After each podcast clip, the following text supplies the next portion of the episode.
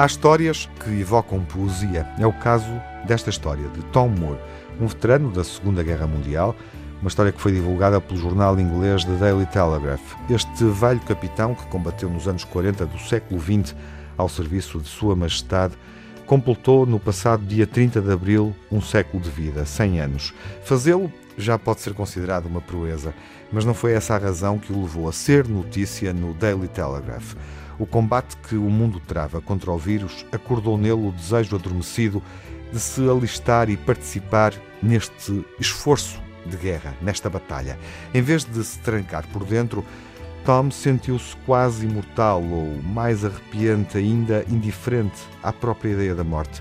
Comovido pelas imagens que lhe chegavam a casa através da televisão, quis encontrar uma forma de contribuir apoiando aqueles que aprendeu a ver como verdadeiros heróis, ou seja, os profissionais de saúde que arriscam a vida lutando diariamente contra um inimigo que é cobarde, implacável, que é invisível.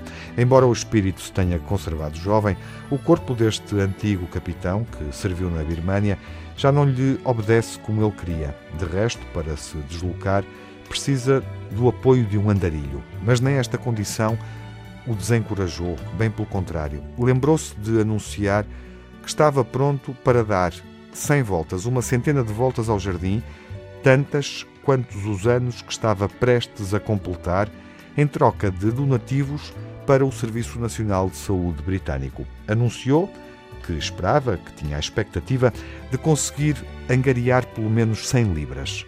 Mas o desafio foi acolhido com tanta surpresa e entusiasmo que antes mesmo de completar um século de vida, conseguiu doações num valor superior a 15 milhões de libras, cerca de 18 milhões de euros.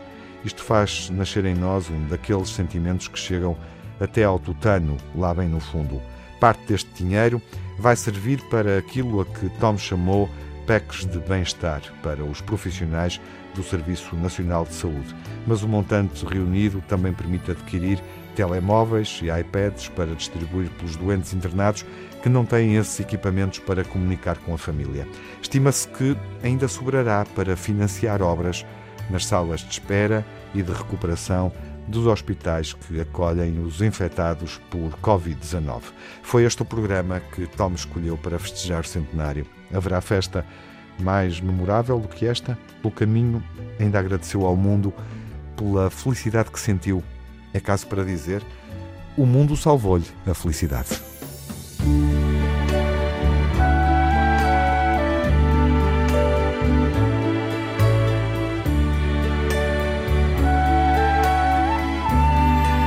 What a wonderful world. Oh,